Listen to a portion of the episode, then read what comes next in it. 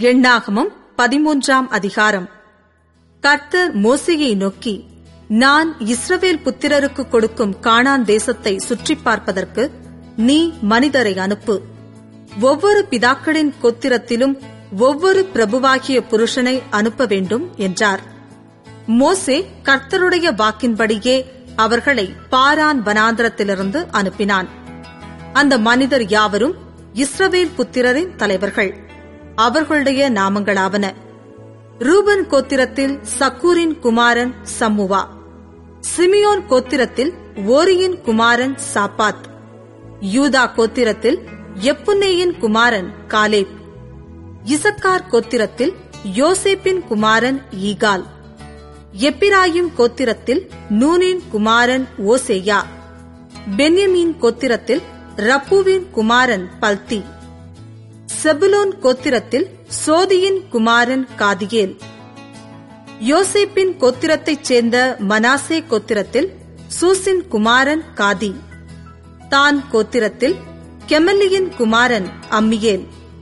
ஆசேர் கோத்திரத்தில் மிகாவேலின் குமாரன் சேத்தூர். நப்தலி கோத்திரத்தில் ஒபேசியின் குமாரன் நாகபி. காத் கோத்திரத்தில் மாகியின் குமாரன் கூவேல். தேசத்தை சுற்றி பார்க்கும்படி மோசே அனுப்பின மனிதரின் நாமங்கள் இவைகளே. நூனின் குமாரனாகிய ஓசேயாவுக்கு யோசுவா என்று மோசே பேரிட்டிருந்தான்.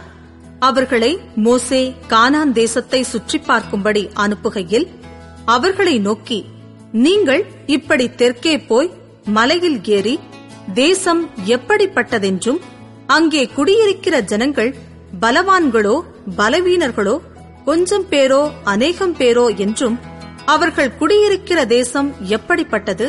அது நல்லதோ கெட்டதோ என்றும் அவர்கள் பட்டணங்கள் எப்படிப்பட்டதென்றும் அவர்கள் கூடாரங்களில் குடியிருக்கிறவர்களோ கோட்டைகளில் குடியிருக்கிறவர்களோ என்றும் நிலம் எப்படிப்பட்டது?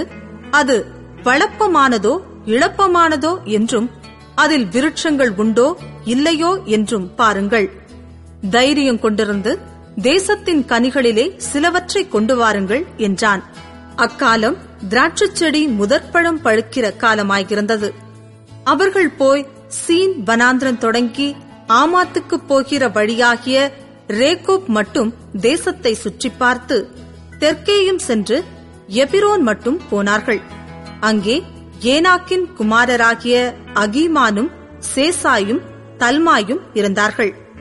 எபிரோன் எகிப்திலுள்ள சோவானுக்கு ஏழு வருஷத்திற்கு முன்னே கட்டப்பட்டது.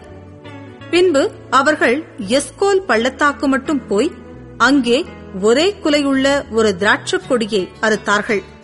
அதை ஒரு தடியிலே இரண்டு பேர் கட்டி தூக்கிக் கொண்டு வந்தார்கள். மாதளம் பழங்களிலும் அத்திப்பழங்களிலும் சிலவற்றை கொண்டு வந்தார்கள்.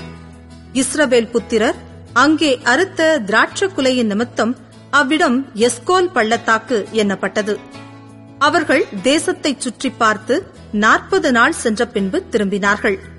அவர்கள் பாரான் வனாந்திரத்தில் இருக்கிற காதேசுக்கு வந்து மோசே ஆரோன் என்பவர்களிடத்திலும் இஸ்ரவேல் புத்திரராகிய சபையார் எல்லாரிடத்திலும் சேர்ந்து அவர்களுக்கும் சபையார் அனைவருக்கும் சமாச்சாரத்தை அறிவித்து தேசத்தின் கனிகளை அவர்களுக்கு காண்பித்தார்கள். அவர்கள் மோசையை நோக்கி நீர் எங்களை அனுப்பின தேசத்துக்கு நாங்கள் போய் வந்தோம். அது பாலும் தேனும் ஓடுகிற தேசம்தான். இது அதனுடைய கனி.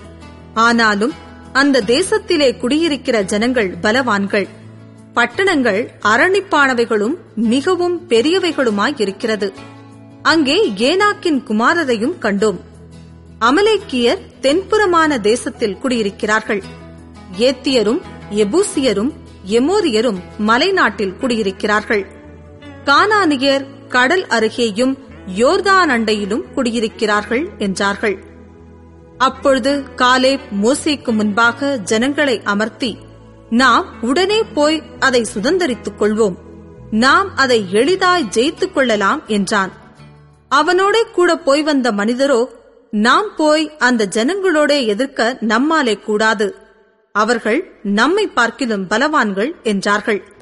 நாங்கள் போய் சுற்றி பார்த்து வந்த அந்த தேசம் தன் குடிகளை பற்றிக்கிற தேசம். நாங்கள் அதிலே கண்ட ஜனங்கள் எல்லாரும் மிகவும் பெரிய ஆட்கள். அங்கே ராட்சத பிறவியான ஏனாக்கின் குமாரராகிய ராட்சதரையும் கண்டோம். நாங்கள் எங்கள் பார்வைக்கு வெட்டுக்கிளிகளைப் போல் இருந்தோம். அவர்கள் பார்வைக்கும் அப்படியே இருந்தோம் என்று சொல்லி இப்படி இஸ்ரவேல் புத்திரருக்குள்ளே தாங்கள் சுற்றி பார்த்து வந்த தேசத்தை குறித்து துர்ச்செய்தி பரம்பச் செய்தார்கள்.